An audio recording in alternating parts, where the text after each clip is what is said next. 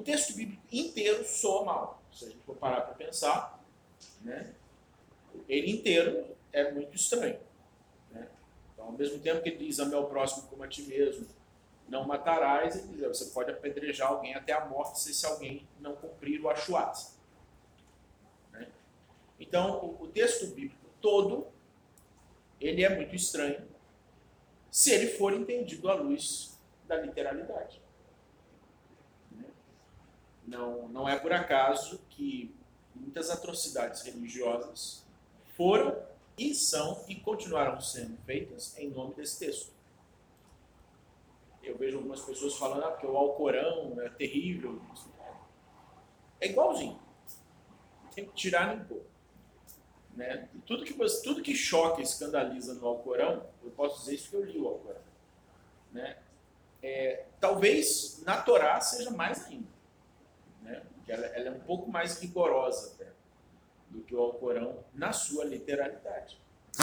Da mesma forma como no Alcorão você tem o sufismo, que interpreta o Alcorão à luz da interioridade, você tem a cabala ancestral, que interpreta o Kitawá, a Torá, à luz da interioridade.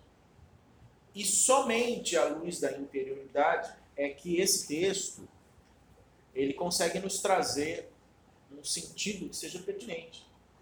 E não só que seja pertinente, como que seja atemporal, seja universal. Atemporal porque daqui a, as, as questões que são abordadas aqui daqui a mil anos continuarão sendo as mesmas. E também é universal porque elas não são aplicáveis apenas dentro de um contexto religioso ou de tradição, mas qualquer ser humano poderia se utilizar desse saber, desse aprendizado, como um meio de crescimento, como uma forma de, de evolução interna.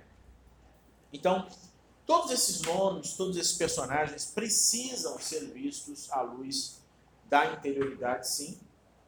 Né?